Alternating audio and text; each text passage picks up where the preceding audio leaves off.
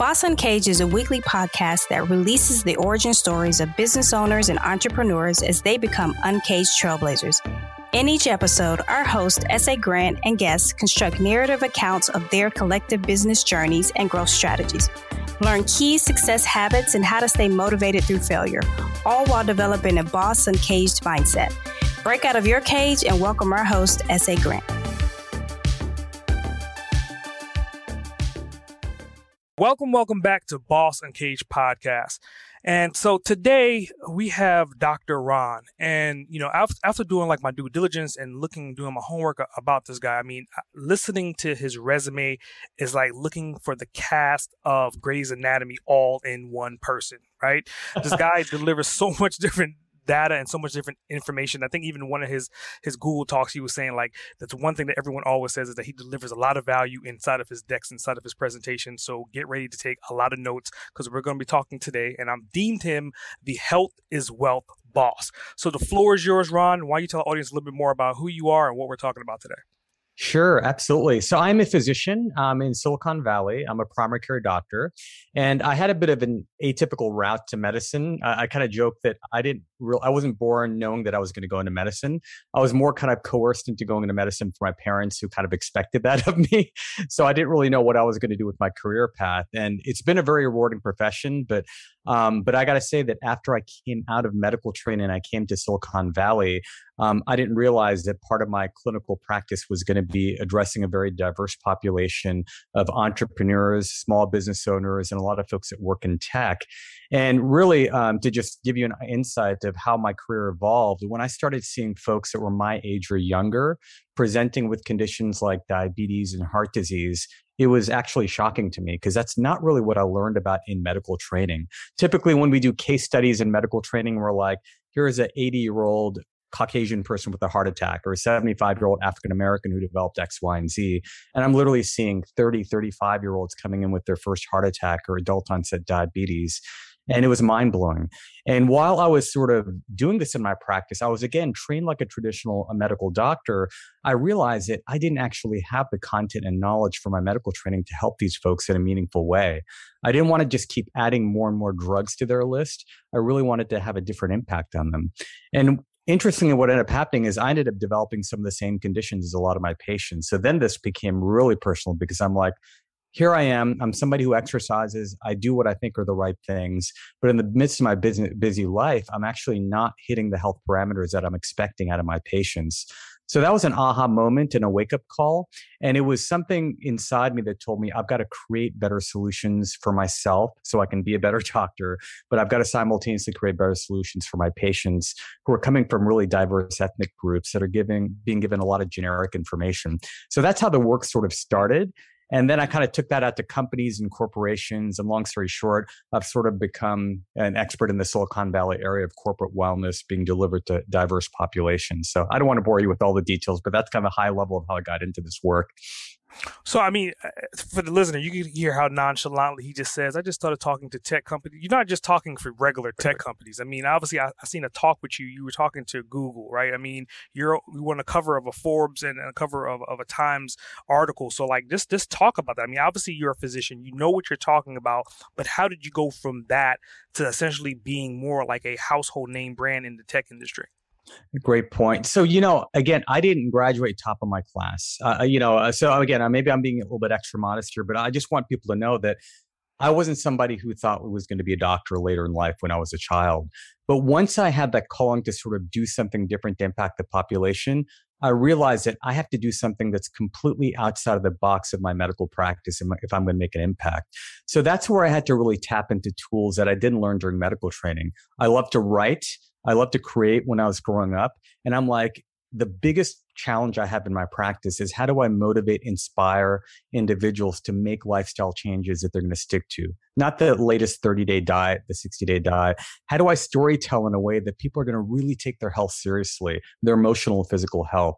So once I started rehearsing that in my head, and literally the place to rehearse it is in my clinic, the way I'm interacting with 20, 25 patients a day, I'm giving a sales pitch to every person that's walking through the door. And because I'm in a busy practice, it's structured, we only get like 15 to 20 minutes to see each person. you got to be pretty damn good. It's like an elevator pitch right with every patient that comes through the door. And as I started test marketing what's really working and having an impact, I started taking that body of knowledge out on the streets into Silicon Valley corporations, into libraries and communities to really spread that message more deeply. The creator side of me has always been a scratch that I wanted to itch.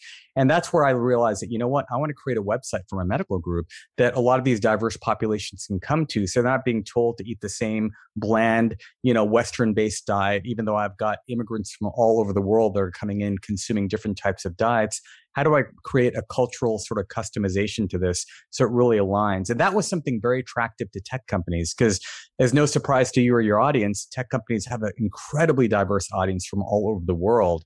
And if you hand them a one size fits formula for how they should eat when somebody's an Indian vegetarian or somebody's from a different part of the world where they eat something totally different, that's just not going to resonate.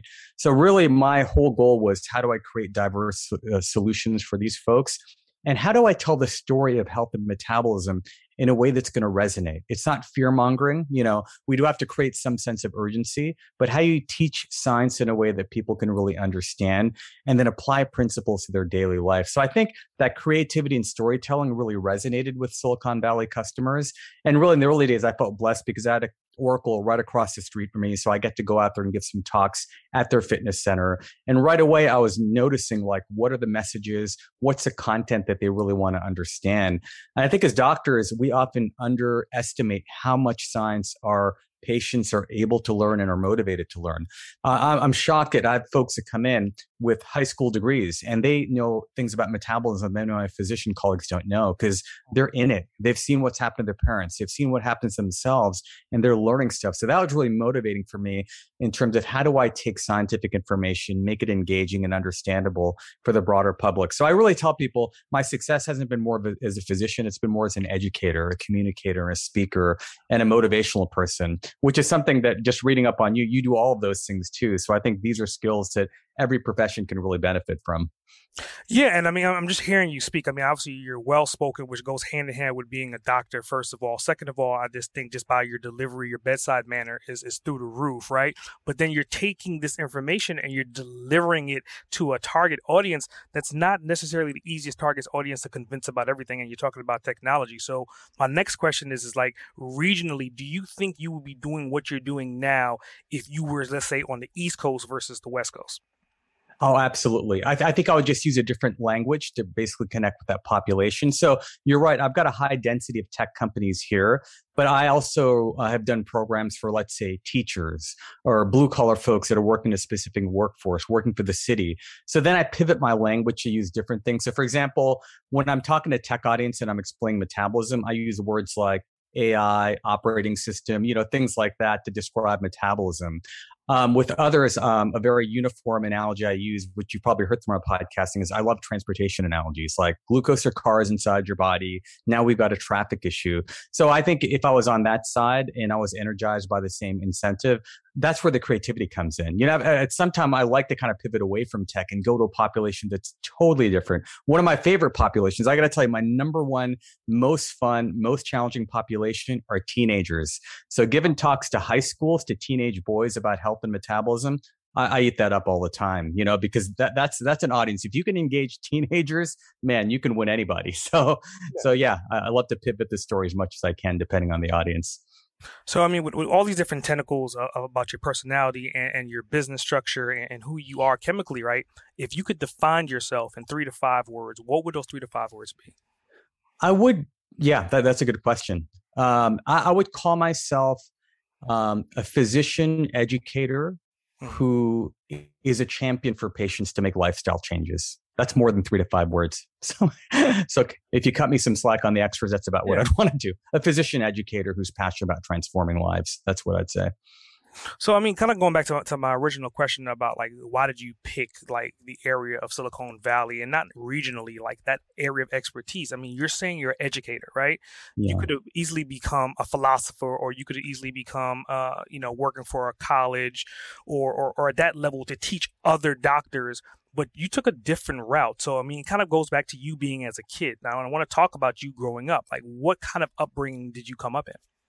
Yeah, my, my, dad was a physician. My mom's a school teacher, and really, um, back during those days, so I, I guess that kind of helped in that situation. But really, that generation of immigrants that came to the country, this is really pre-internet, pre-tech, and there was literally only three professions immigrants wanted their kids to go into. You know, basically become a doctor, lawyer, and engineer. And it's kind of a running joke. I mean, if you thought of doing anything creative or arts, you're basically told that you're going to be on the streets. You know, so that that was pretty much what I was left with. And interestingly, my older brother, he kind of picked, even though he's in science, he didn't pick the medical path that my dad wanted him to pick. So I was kind of the default kid. And I was like, I didn't really have things I was passionate about. You know, back then when we didn't have the internet, it was really hard to explore like what else is out there, right? I mean, it's very confusing trying to figure out what your career path is going to be. So I just kind of stepped into medicine at that time.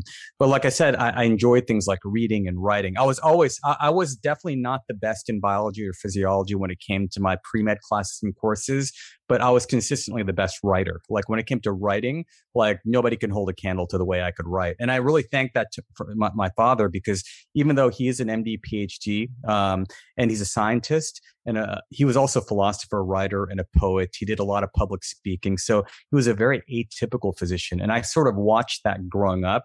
And I'm so grateful that he was like that. He'd give me all types of different books and creative projects to work on. So it wasn't just a straight scientific upbringing like a lot of my other friends who were in physician based families. So I think that really planted the seed for thinking about science, but in a very different sort of way than the, the mainstream way that most physicians might come out of practice thinking. Hmm. So I'm just listening to you. I mean, I, I, would think you're you're a rare anomaly when it comes down to, to this equation of what medicine looks like for the average person, right? I mean, obviously, you would think most doctors are highly analytical, and unless they go into maybe surgery or or plastic surgery that's where the creativity comes in but for you you're highly analytical but you're also very creative in the creative writing space and in the speaking so i would think that you're probably 50-50 like left brain right brain and uh, have you done any research to figure out like where your numbers at yeah you're you're right. It, it is about 50-50 i would actually call it more like 60-40 like more on the creative side. And mm-hmm. and i think where i feel like i've been blessed is actually a lot of my colleagues even that were in medical training many of them were musicians or they enjoyed writing or doing creative things but I think they didn't quite find a way to infuse it into their lifestyle. And once you're fully committed to a uh, career in medicine, um, that's like 100% of your life. So some people have been very creative about carving out that time, but I think I've been blessed because I've been able to infuse it into my daily practice. So literally what I'm doing right now during business hours, right? Being able to talk to you creatively about business and medicine and things like that. Or when I'm doing some side work on my blog, things like that. A lot of that is really feeding my mainstream clinical practice and business because my patients now are going to listen to my podcast, things that I've created, or my blog to actually learn about how to consume, understand science, and apply it to their life. And that to me was the aha moment because there were times, I'll be frank, where I felt like I was a fish out of water during medical training. I'm like, am I really in the right place here? Because there are people around me that are, I feel far more scientifically competent, more passionate about just being a doctor. But I've got a side of me that just feels hungry to do something a little bit different. And that hunger stayed with me until I found the right opportunity. And that would be my advice to a lot of your listeners because I've had engineers come to me, they're very left brain and they're feeling a need to do something creative. And I'm sure you've brought on a lot of speakers in the past that talk about creativity and the demand that we have for creativity in the business place. Um, and it doesn't have to be one or the other. I mean, the real creative uh, music is when you can find a way to apply that to a so-called left brain life, whether it's engineering and medicine. And when you can hit the um, intersection between those two, boy, it's a lot of fun because you get to use both sides of the brain. You feel pretty fulfilled on that. So. So I mean, I think on that last word about fulfillment, right? And and again, there's a lot of people out there that that listen to this podcast, and they may have a career, or they may be wanting to become an entrepreneur or start their own business. And for what you just said, it, it, it's like an outline, a roadmap to how to merge these two together. So if you're talking to this individual, like, what's the key things that you realize about yourself that someone else may see in themselves that gives them the opportunity to bring these two worlds together? Yeah, yeah, absolutely. So, so one thing is, don't think is one of the key things I hear from people is that you know, I used to do this when I was X age, and there's no way I can do that now. Like they've already given up on their younger self and what talents and um, potential they had back then. And I would say that all of us dust that off, and whether it's writing, creating in whatever way, bring that out in some form. And today we are blessed with unlimited opportunities to create. Many people come to me and they're like, I want to write a book or I want to start a successful blog. I'm like, that's great. And even if you don't, you know, finding a publisher was like a, a, huge nightmare for me when I wrote a book. And I think the problem I had was in the beginning, I had the same type of expectations that I did when I tried to rise the ladder to get into medical school, get residency, all those things. So if I, if I were giving advice to folks right now or to my younger self, I'd be like, just start creating and don't worry about like how many followers you have, how many readers and listeners. Just enjoy the joy of creating and writing in your way. Even if you have two or three people read it and your own family members, it's still something very gratifying and it's going to start developing that inner wisdom and that talent that you had from before. So, so, you know, for me, like just to give an example, the book journey for me to write a book, I put a lot of constraints on myself. My twins were really young. I'm like, how do I find a publisher? I could have made the journey much more satisfying if I didn't really have that goal at the end. I'm like, you know what? Whatever I create here, I can apply this to my own practice, to my family, to my community. So this research is going to be really fun as I do it. The journey is going to be great. And if it takes off, great. If it doesn't, boy, do I know a lot about this topic just as a result of doing that. So, so, so I think, yeah, finding these small ways that you can express creativity and really dedicating focus time two, three times a week where you do that as a discipline, just like you use that discipline with work, it'll create this incredible balance with the work that you're doing on a daily basis and then you're gonna you're gonna want to attribute more time to that and you're gonna start feeling that balance that i started feeling and then all of a sudden my left brain job felt so much more rewarding and now my creativity is sort of off the charts in terms of when i'm working on that so it really elevates both ideas if you can just start working on the other side Wow, wow. So mm-hmm. I, am gonna play devil's advocate here, right? I mean, obviously, Please. what you're talking about right now with the both hemispheres and working together, you make it sound very sexy. It's it's very appealing, right? If if, I, if I'm a student in, in, in, high school and I'm thinking about going to college for some kind of medical background, I'm like, oh my god, I want to be this guy. But in reality, in every single journey, there's always some obstacles. So I want you to kind of talk to like like the worst case uh, scenario that's happened to you, and it can be being a doctor with an actual patient, or it can be an actual speaker on stage. Like, what is the worst thing that you can remember? You don't have to name names or tell about the company, sure. but we want to kind of feel that emotional side effect on the negative side. Yeah, you know, the negative is a lot of times when we have really large creative ideas that we believe in, we've literally test marketed. We know this is going to be a home run if somebody believes in us. Yeah. Unfortunately, when you work in a corporate structure or if you're working with a client or a customer that doesn't quite see things the same way, they might put handcuffs and constraints on what you're trying to accomplish. So to give you a specific example, again, I'm not going to call it a company, but you know, I knew there's a company that had a very high demographic of Asian Indians and East Asians. And I designed a program that was very specific to that population because they were struggling with the health of that population. And as much as I tried to make it work, they still wanted me to deliver a very generic product, which I knew just wouldn't resonate. I literally told them, well, let me just do a separate talk for that population because they really need it. They've reached out to me through my blog saying, can you come talk to this population? And they just didn't see it. Um, same thing sometimes, you know, within my prior healthcare system. I'm not going to name it, but basically I had some of these same ideas. But, you know, the corporate suits at the top, they were like, I don't know if this is going to resonate. It's not going to bring in enough ROI. It's going to be too much time. So these sorts of constraints are always there. And then I would encourage folks not to give up. This is where this is where the creative process comes in. Like, how do I still deliver value in maybe a small way and build up a case? Even the work I'm doing for my current medical group in the early days, they were like, "Really? You're going to go to companies give talks? Um, that's going to take away time from your clinical practice. Is that really going to be a value? So I had to build up a case on a small basis that, no, this is important because when I speak in a clinical exam room or when I speak out in a you know a, a lecture room, I'm 99% of the con- content is the same. Yeah, I'm not putting a stethoscope on your chest, but my main goal is still to transform you and motivate you to take better care of yourself. So, so I think people started to see that and they saw the traction we got from the companies. So I did have to be a little bit creative around how I make that pitch to clients that we're not seeing the same way or to my own employer who sometimes wouldn't see things the same way as well too. So not giving up is key. You know there are some ideas that you have to put to rest. I mean there's some fights i've tried to fight and i'm like you know what? It's probably not going to happen. Let me pivot to something else. Um, but um, having that flexibility and creativity is really the key to making things work. So I think that that's a solid segue. And you, you brought up about the, the South Asia, right? And, and that's like part of the title of, of your one of your books as well. So was that like the seed or like the beginning of the fire, the torch to burn for you to write this book?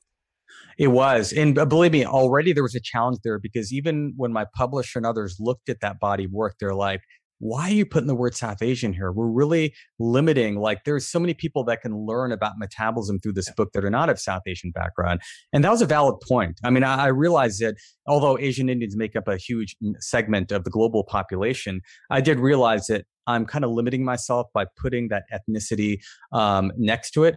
But it was something that I was so passionate about. I'm like, this is a group that just needs to hear this message in their own language because i know there are plenty of health leaders out there and you know it is a very ethnically segmented market. It's usually a lot of very attractive blonde caucasian folks that are on the covers of these books that are pushing health and wellness. You're not seeing many people of my color your color that are on the covers of these books and it's a big gaping gap in the area of health and wellness is we don't see much ethnic diversity in the leaders that are promoting that health so i'm like i need to do this this way um, and that was sort of the fire I had. And, you know, looking back, like people that have come across it, you know, I've had people of all different ethnic backgrounds come across my work and they're like, this has really made a change. And sometimes I have some subtle regrets that, yeah, maybe I should have made it more general. But when I see that Indian vegetarian who sees me and says, this is the only book out there that would have ever saved my life, like I would have probably had a heart attack if I didn't read this then I'm like, thank you. that, that, that's what I needed to hear. Because, you know, when you're in the business world and you talk to entrepreneurs, everybody's about scale. How do you reach the most people? How do you make the most money? And sometimes I got to put my blinders on and I'm like, what is my purpose and passion? Even just putting scale aside, even if it's for a very specific um, segment of the population that feels neglected or they're really outside of mainstream health how do i reach that population in a different way? And i found that that's definitely much more encouraging for me. But but but that lit the fire for me because that book kind of put me on the map as somebody who's addressing inequities in understanding health and metabolism. And through that i've just had so many unique opportunities to connect with different diverse populations and i found that super gratifying well, I, I definitely, I'm loving this conversation because I mean, what you're talking about, and you're, you're, relative to like Asia, right? And you're talking about the Indian culture. And if you look at the global population of the world, we're at 7.7 billion, and in in South Asia, generally India is roughly over a billion. So it's like let's say one seventh of the world, right? Yeah. So why would you not put that title on that book, considering such a large population to begin with? But to your yeah. point, on the other side of the coin, they're looking at it as kind of why are you doing that? Well, I mean, in reality, you're talking to one seventh of the world. I, I wish you. Know it's so funny. The first agent I talked to, he literally he didn't even know what the demographic was. He made it sound like I'm writing a book for left-handed fly fishermen. You know, like something so unique. I'm like, this is a pretty big part of the population right now. So so even that understanding wasn't there in sort of mainstream Lytton things. So so I was pretty lucky to finally land someone. But you you nailed it right away. This is a huge demographic. Um, but but you know what's fun for me is despite that demographic, I really like to identify like subgroups of people that are much smaller, but they're really lacking a lot of access to resources. It's gratifying for me to sort of hit that population in different ways because I feel like there are a lot of segments that are missing out. And, you know, I can't reach every segment, but every now and then, if I do a podcast or write a blog post, I really try my best to reach audiences that are really neglected in that sort of sphere. But, but yeah, you nailed it. This is not a nuanced population. It's, it's a large percentage of our global population that we're looking at. So very, very cool. Yeah. So, I mean, obviously somebody's hearing this and, and you know, anyone that is thinking about becoming a doctor or a business owner, they know that that's a long journey and just hearing, you know, we've been on this call less than 30 minutes and you've depicted such an epic odyssey of what your life has been so far. But in reality, how long have you been on this journey from the time that you decided to go to medical school to where you are right now, to where you're presenting in front of large tech companies? Yeah. So from the time I finished, so when I was done with medical school, I was in Southern Cal for about two years. And then I came to the Bay Area and I was there for another four or five years. So I started the journey about six years after I finished medical training. And even when I say six years, that's when I kind of went out to companies. But like I said, that test marketing, that realization happened a couple of years before that, where I'm talking to patients and sort of developing that. Mm-hmm. Now, what I would say is for anybody that's sort of let's say considering a profession like medicine and they, they, they don't want to have to wait that long if i had to do it again i would have probably taken far more liberal arts courses when i was in undergrad i could be somewhat difficult sometimes when you got to take so many pre-med classes but now there's so many programs across the country that encourage people to minor in x and y and maybe take more liberal arts take you know world history just take things that are going to get you to keep writing because that's one of the things that i see in scientific professions is people are really poor writers or they might have been been good writers, but they're just terrible writers when they get into it. That part of their creative writing process has been squashed. And as you know, in, in your business too, like writing and speaking. They're such important things. So, so you want to pick majors and skills that will, yes, you're going to learn your hardcore sciences, but make sure you're taking things that are going to allow you to develop that creative brain along the way. Because then I think the opportunities you'll see in front of you are going to come to you much more quickly. I feel like I went through a little bit of a slower, longer route because I probably limited myself with the types of classes I could have taken in undergrad and even things I could have done in those off summers, which were always focused on doing scientific internships. I wish I'd probably um, diversified my creativity portfolio. But again, I was blessed by having a father that was doing that in real time while he was raising me. So. It's very cool, and I'm happy that you finished on that note about your dad, because like that leads me into my next question, right? Obviously, your dad is a very Renaissance individual, right? I mean, obviously, yeah. he was a doctor, but he had all these other different creative things about him, and poetry, and all these other items. But in addition to that, do you think that he was an entrepreneur by trade, or did you find your entrepreneurial insight and hustle through someone else in your in your bloodline? Yeah, I think it was mainly through my dad. And we, we, probably back then we weren't even using the word entrepreneur unless it was attached to somebody like Henry Ford, right? So like entrepreneurs was like different, but he was somebody in Central California that ran a busy uh, private practice. And anybody that's doing that has to be a business person or entrepreneur by some degree.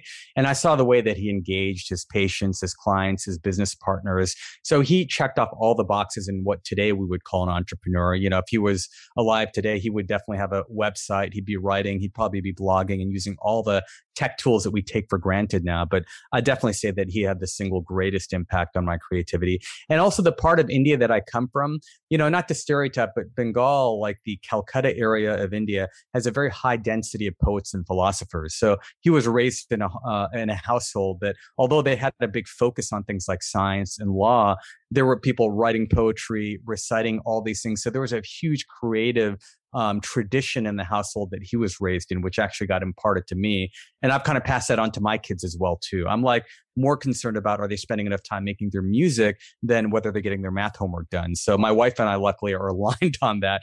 And it's not because we have a tactic that this is going to help them. It's just we see that they're much more emotionally fulfilled when they're sort of activating activities that are, yeah, related to academic schoolwork, but also doing these creative things on the side too. It's just an essential and, and it's something again for you parents out there. I'll tell you in Silicon Valley, people get very obsessed with when can my child become an entrepreneur? Let them put, put them in these high tech boot camps and robotics and all this. And I'm like, you know, give them space to create on their own sometimes because it's really important, even for their future professional development as well.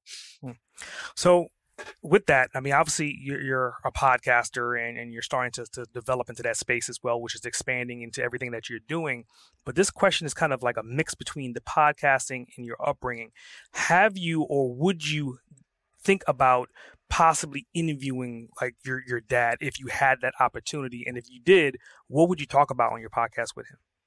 Oh yeah. You know so i gotta say so i lost my dad a while back and um, if i did have on it so, so i think one thing i learned is, is as much as i was inspired by, by my father i also realized that the type of relationship i had with him just growing up I wasn't op- as open communicating with my dad. And I think a lot of men can probably share this sentiment. So we did, you know, he was very loving and very open, but I don't feel like I reciprocated that as much with him. So if I literally had on the po- had him on the podcast, I'd want to sort of talk through that a little bit because I think a lot of fathers and sons could probably benefit from that type of conversation. Um, you know, a, a, lot of my colleagues and friends that I've grown up with, I feel like the father son relationship is very sort of tactical and business like. It's very achievement oriented. How are you doing sports? You know, how's your jump shot going? or, you know, it's kind of like checking off the boxes. And luckily, he wasn't quite like that, but I felt like I didn't have the open communication style that I would that I would have liked to share with them. But it, but I'm benefiting in some ways from that experience because I'm making sure that I don't do the same thing with my boys. I've got twin identical twin boys right now, and you know throughout the process, I've been like, you know, I want my kids to feel so open that they can share anything with me. And for me, that's like my number one thing. As much as we talk about speaking, engaging different audiences, like my teenage boys are my number one audience right now. How do I sort of make that happen? So, so my podcast right now is very scientifically focused, but at some point I am going to transition to getting folks on where we can have some of those raw, open discussions because I think a lot of that's necessary. There are a lot of great people out there doing that already, but right now I'm kind of nerding out on giving scientific information. But at some point I would pivot to those sorts of discussions. So. Very cool. So, I mean, with, with your twin boys, and you're saying that they're teenagers, and, and obviously I have a, a, teenager at my house as well. We have two teenagers, right? So I, I, know how that, that, that growing up with those kids are. Like when they're younger, they listen to everything you're doing. Oh, Daddy yeah. is God. And then they become a little bit older and they're kind of, mm, I want to hang with my friends. And then they turn 14 to 16 and they're complete opposites. So what you're doing right now, how do you currently take from the examples from your dad and and apply that and how do you juggle your work life balance with everything you're doing at the same time? Yeah, good point. So, so the one thing I think the relationship with my boys, one thing that I'm doing is when I grew up watching my dad, um, my dad was an optimist in the midst of a lot of struggles, but it was clear that he was struggling uh, during different phases of his life. Um, and I saw that, but we never really had the opportunity to openly discuss that. With my boys, I don't sugarcoat anything that's happening in my life. If there's issues with my wife, they know about it. If there's issues with my boss at work, they know everything about it. So I don't, I put it all out on the table. And one tactic that's really helped me, because I've seen the same transition too. You, you, said it so nicely where they hang on your every word and all of a sudden they're like in the, in the room with the door closed, right? And I'm, I'm about to lose my boys. I'm going to be an empty nester in less than a month, basically. So now I'm trying to really impart as much. I'm cramming in all this wisdom that I can at the last minute. But what's worked the best for me is like when I'd sit at the dinner table is I would actually lay out all my troubles instead of constantly trying to counsel them and give them advice. I tell them everything that I'm struggling with. Even with my business too, I'm like, you know what? I really thought that episode would have hit and it didn't work out, or this talk just didn't go this well. And then all of a sudden, what I realized is I put that on the table, they'd start giving me advice. And it was really good advice, actually. So they've been an advisor to me from a very early age. And in that sense, I tell people it's kind of like running a business. You don't want to keep having your manager tell you how to do stuff all day, right? CEOs that just keep going top down, that's when employers are like, I'm out of here. So if your household is like a business, you've got to make every member of the family, the dog, the kids, whatever, part of that decision making process. And as a result of that, like they, they understand the pains that I go through. They're helping me. And then they're open with actually sharing some of their struggles with me because I share those solutions with them. I take that same mentality right to the workplace. I've got an incredible team. And even though, yes, there's a hierarchy of where I am based on my title and my MD, all of them feel like we're co-collaborators and co-creators. When we come up with programs to design for companies, it's like a complete even line. So it's the same philosophy. Like I don't want work and family to feel very different. I want my work family to feel like my family. You know, obviously, so so so when you sort of can create that uniform emotional approach to workspace and home space, you also don't feel like you've got like a Jekyll Hyde or a dual personality. You're the same you no matter what environment you put yourself in. So for those of you struggling with teenagers and they're not listening to you, I would say put your cards on the table, open your heart up, especially as males, you know, just let them know what you're struggling with. And you might be surprised at how much empathy your kids have for you when they start to see some of that. So that's been really important in terms of raising them. Yeah, that's that's hell of insightful, and and again, I think to the listeners of this podcast, and they have multiple different age ranges, but I think the core of this particular audience, they're they're all in that bubble right now, to where either they're empty nesters or they're becoming empty nesters pretty right. soon. So I think that's definitely hell of words of wisdom, insight. So I think on the bandwagon of, of insight, I mean, I would think you're a very structured individual. I mean, obviously you're talking about health, so you must have some kind of health routine or health regimen. So what does your morning routines look like? Yeah. So my morning routine, and you know, it's interesting. There's a lot that's been said about morning routines, about having a structured approach to routines. So when I teach folks how to do this, I actually want them, I, I lay out some very general principles, but I tell people this is like making music because, you know, a lot of my patients, they want to do everything that I do. They're like, what do you do from 6 a.m.? Like, what is the Ronesh Sinha routine from 6 a.m.?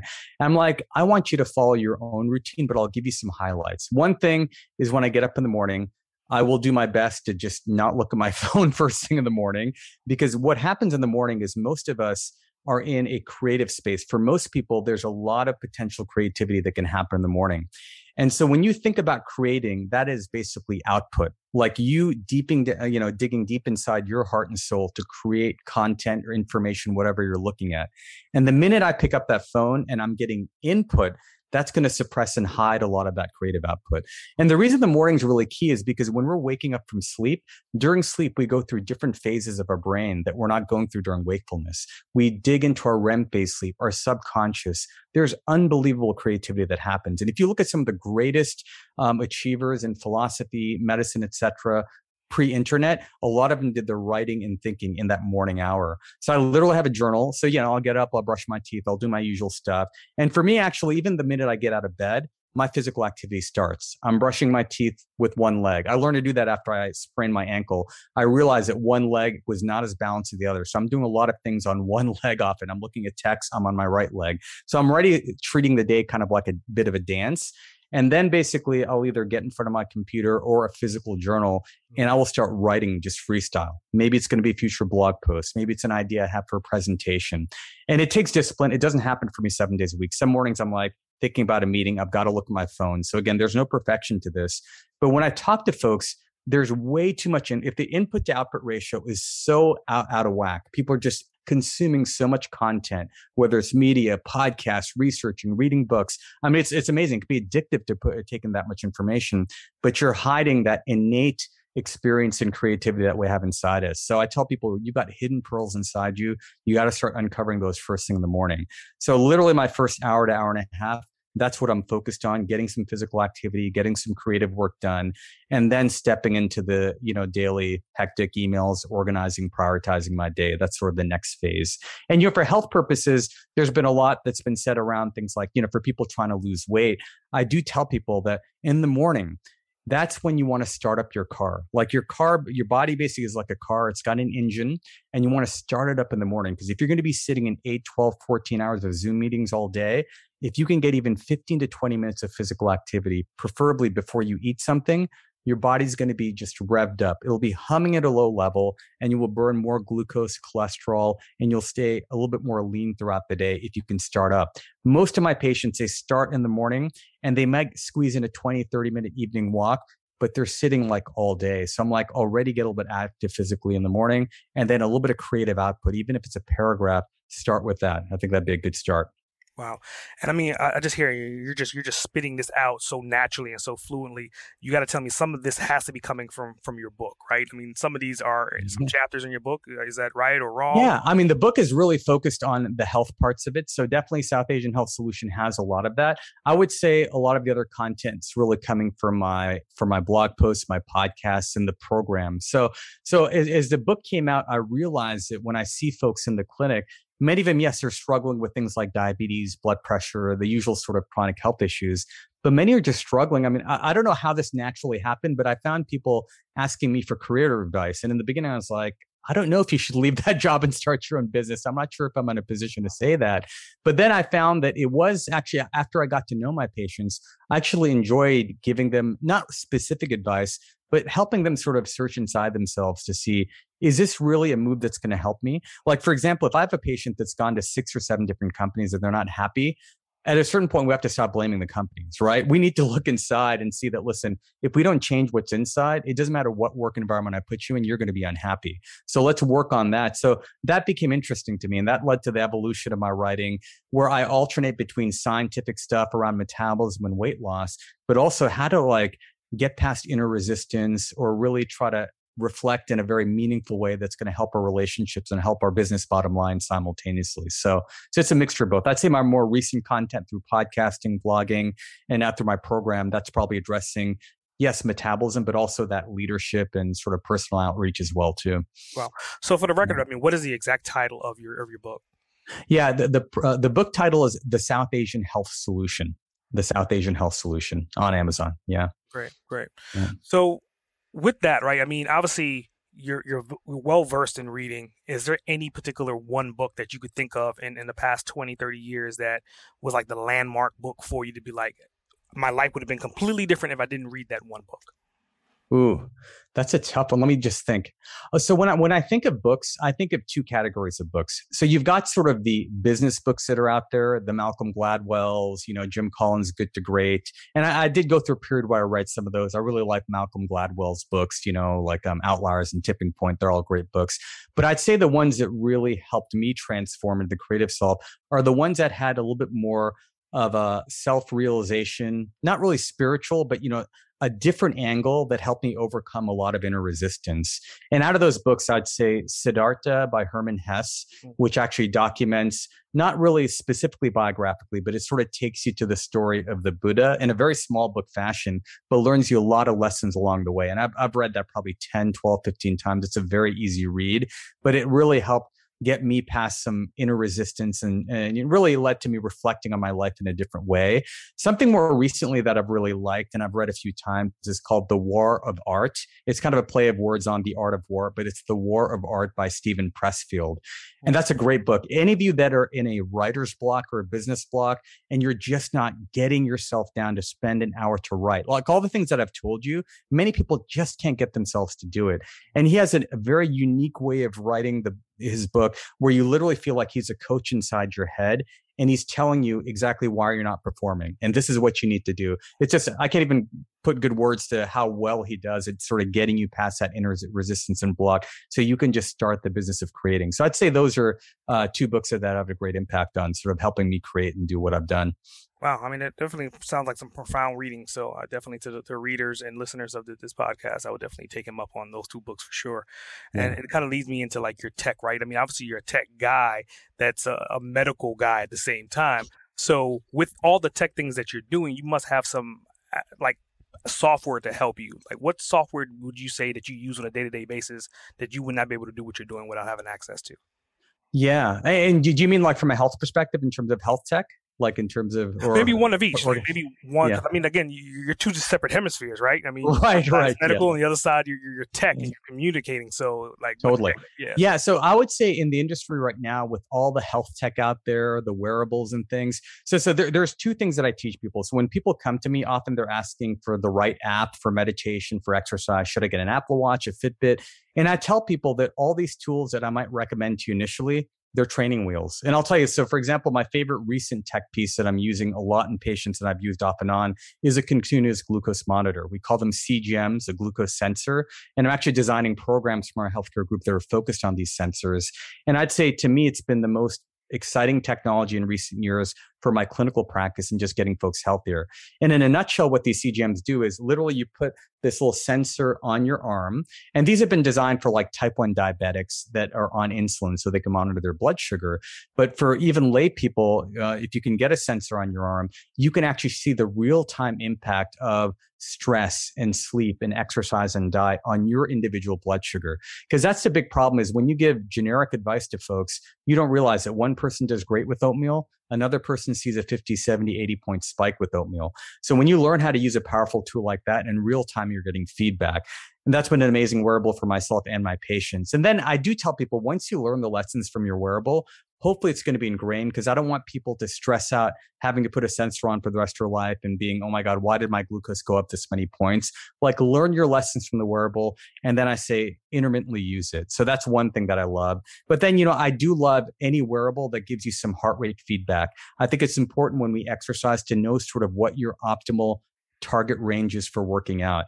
And for most people, they're either undershooting or overshooting, where they feel like the more I work out at a higher heart rate, the healthier I'm going to get. But I've seen way too many patients that think they're doing the right thing and they had a heart attack just from working out on the treadmill too hard because their heart rate was way beyond what they can actually do. And again, here in Type A Silicon Valley, for any Type A individuals that are putting that Type A approach into their exercise and recreational goals, I'd say be really careful because there is a limit where heart rate can actually do more damage for that. So, but having some heart rate feedback, I think, is another uh, good thing to have. And then really the other stuff is just keeping myself organized. I mean, I do use something you might be familiar with called the Pomodoro technique, where you actually time block out chunks of time to, and I've got literally a Pomodoro timer on my phone. I've got one on my Chrome browser.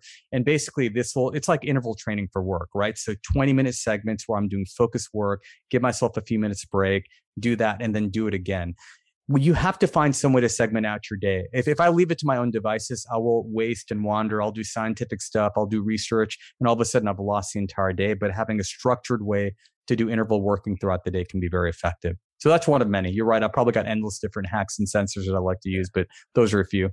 Yeah, I mean, and that last bit about like the, the, segmentation of time. I mean, you saw the like Cal Newport, and it was just kind of like you know take take twenty minutes to do one thing, take ten minutes to do something else, and organize your entire day, and it'll be way more effective because you're not overdoing it on one thing and burning out. So, exactly. with that, I mean, talking about your podcast. So I, I listened to um, episode number seventeen, and it was about blood pressure, and it was about an acronym called RAS.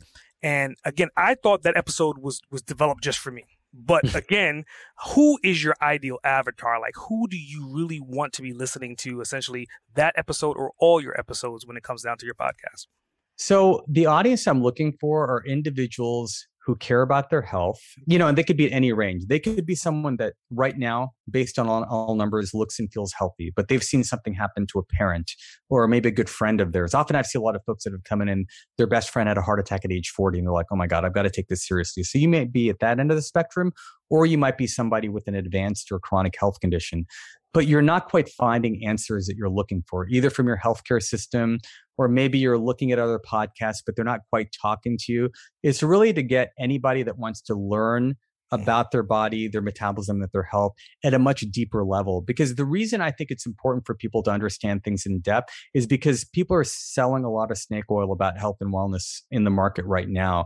And it's based on very loosey goosey science. It's like, magnesium gives your body energy. Take my magnesium supplement, you'll do better. Like it's like there's a lot of that going on right now.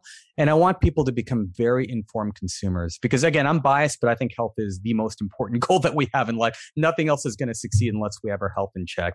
So you regardless of your background, I don't care if you hated high school biology, if I can get you interested in health and to understand some of these concepts at a little bit of a deeper level, then you become an informed consumer around health. So you're not wasting money on all these ridiculous supplements and overpaying for health and wellness.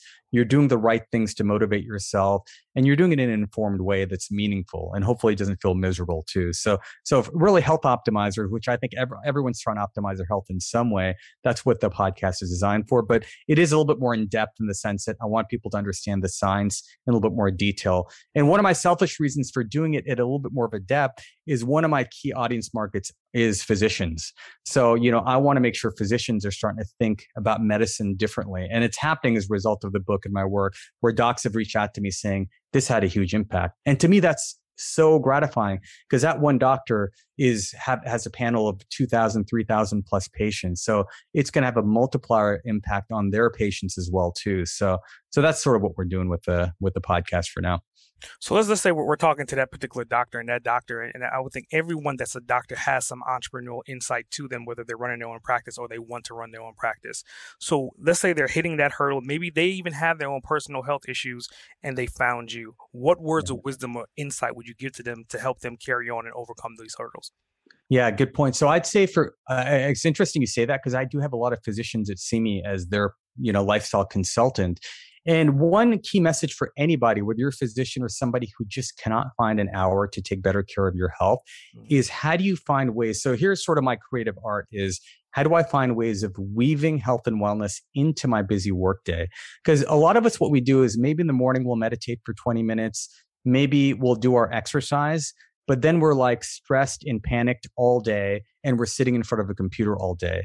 And I wish we had a system where, yeah, 30 minutes in the morning would cash it in and we could just do whatever the heck we want. Unfortunately, our body doesn't work like that.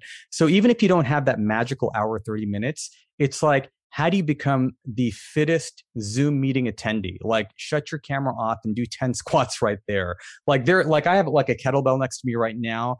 And I do so many creative things with my lower body, my upper body. So I'm constantly in sort of a movement form. Sometimes I'm stretching my hamstring because I'm sore from a hike I did the day before because I tried to play basketball. But how do you weave that into your day? Many of us are not breathing optimally. We're not oxygenating our brain properly. And you can learn how to breathe really well while you're listening on a meeting. So, so these are the tactics. And, you know, for my, my physician patients too, I tell them when you're charting, you know, even when you're charting, you're entering data, there's ways that you can sit, there's ways that you can breathe that in real time will bring you a lot of benefit. Yeah, it's not the same as going out for an hour hike or an exercise session, but you'd be surprised at what an impact that can have on your glucose and your overall mental health. So find ways to integrate that. That's really become my philosophy for the last several years is teaching people to do that. And when people are able to do that, they feel more energetic throughout the day. And guess what? Because your body has been humming and it's warmed up throughout the day, if I asked you to go for a run at 5 p.m., you're ready. But when you're sitting cold, it's like you need a forklift to lift somebody off their chair because they've been sitting for eight hours and the thought of just going to the gym is like impossible. So that's really what I'm trying to teach people is how do you be healthy in the course of your daily workday? All right. So transitioning from that, they're listening right now. Do you want to deliver something to them? How do they get in contact with you? How do they find you on the internet? Yeah, I, I, think the best way to do that is you can reach out directly through my blog. So If you go to my blog, which is at culturalhealthsolutions.com, just hit the email icon and you can communicate me, with me directly. I think um, I've had a lot of folks that really want to learn the art and science of sort of what I do on a daily basis. As a result of that, I've created a program. It's called the Meta Program. So when you go to my website, if you click on Meta Program, it'll have all the information. It's actually got its own URL, themetaprogram.com. Really easy to remember. The Meta Program, M-E-T-A program.com. And that's where I'm taking small groups of folks. They could be entrepreneurs, professionals or people that are transitioning into retirement and they're wondering how to stay healthy.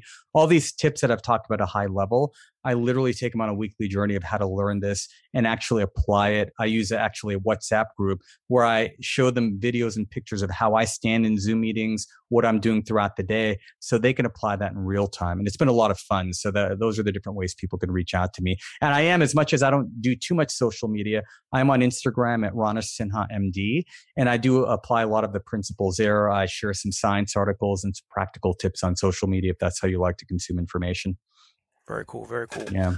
So going into like the bonus round, and I, and I, love to ask this question, especially to someone of your caliber, because I, I, have no idea. I kind of can kind of think what you may say, but I don't know, right? If you could spend 24 hours with anyone, this person could be dead or alive. You're going to spend this 24 hours uninterrupted with this person. Who would you choose and why?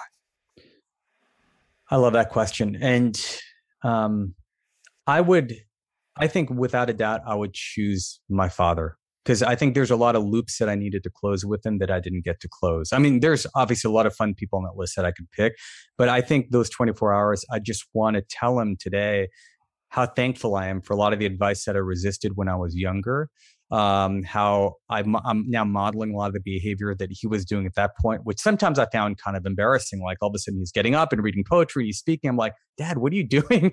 And, and now I'm like, I sort of get it. But um, yeah, definitely, I, I, would love to have 24 hours to say all the things that um, you know that I didn't get to say to my dad when I was younger. Yeah, and, and I think if you kind of go back earlier in this podcast when I was asking you about that question about having your dad on your podcast, I was hoping that when I asked you this question, that was going to be your answer. So I don't know if it was like a prerequisite or whatever, but it was just like through osmosis. I'm happy that, that you definitely totally. Oh yeah, totally. No, no, we're pretty well connected. This is the first time we're meeting, but I feel like we're on the same page. Yeah, definitely, definitely.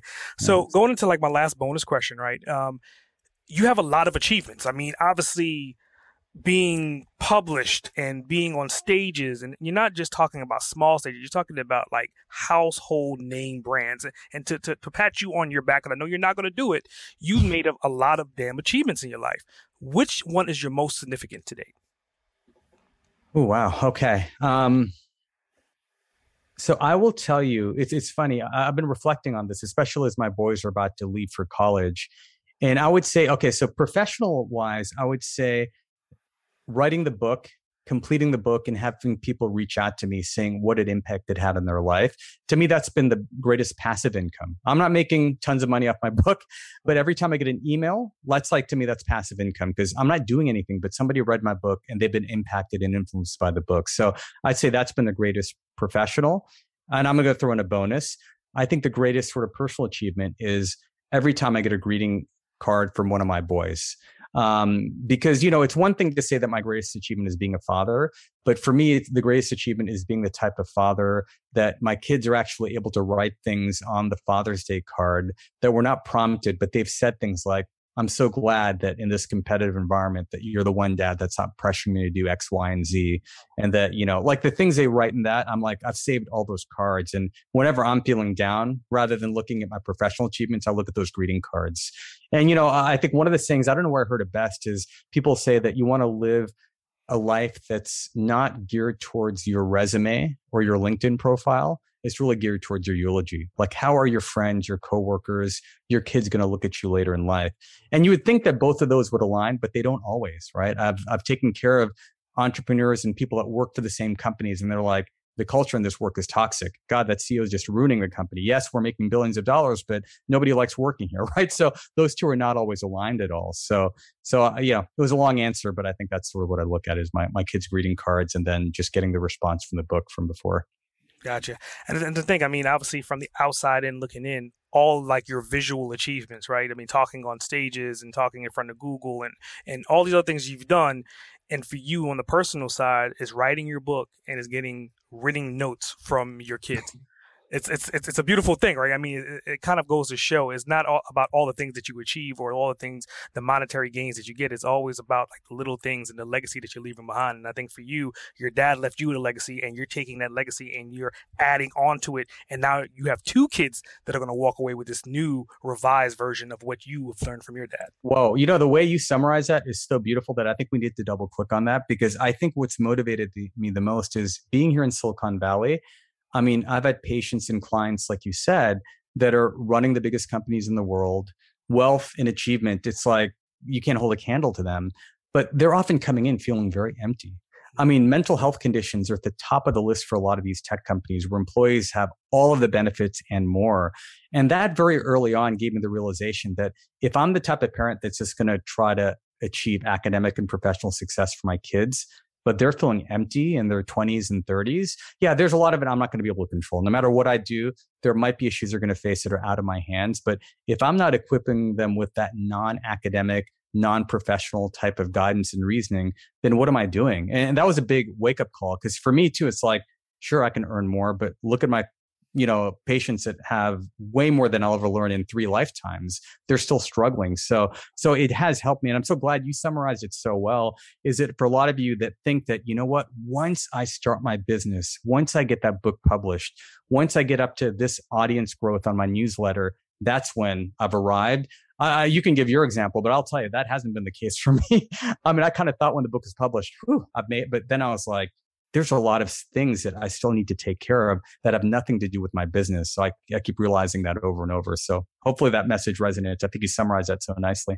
Yeah, I definitely appreciate that. So, I mean, in mm-hmm. closing, you're a fellow podcaster, and I like to close out my podcast by giving the person I'm interviewing an opportunity to become the host of my show and ask me any questions that may have come up while we were speaking. So now, oh my gosh, yeah, show. So absolutely. Hey, listen, uh, even though I'm a podcaster, I'm still a, a newbie and a novice in the area of podcasting, social media business. So for me, on behalf of myself and my physician colleagues that just want to get started, I mean, you're an expert in this area.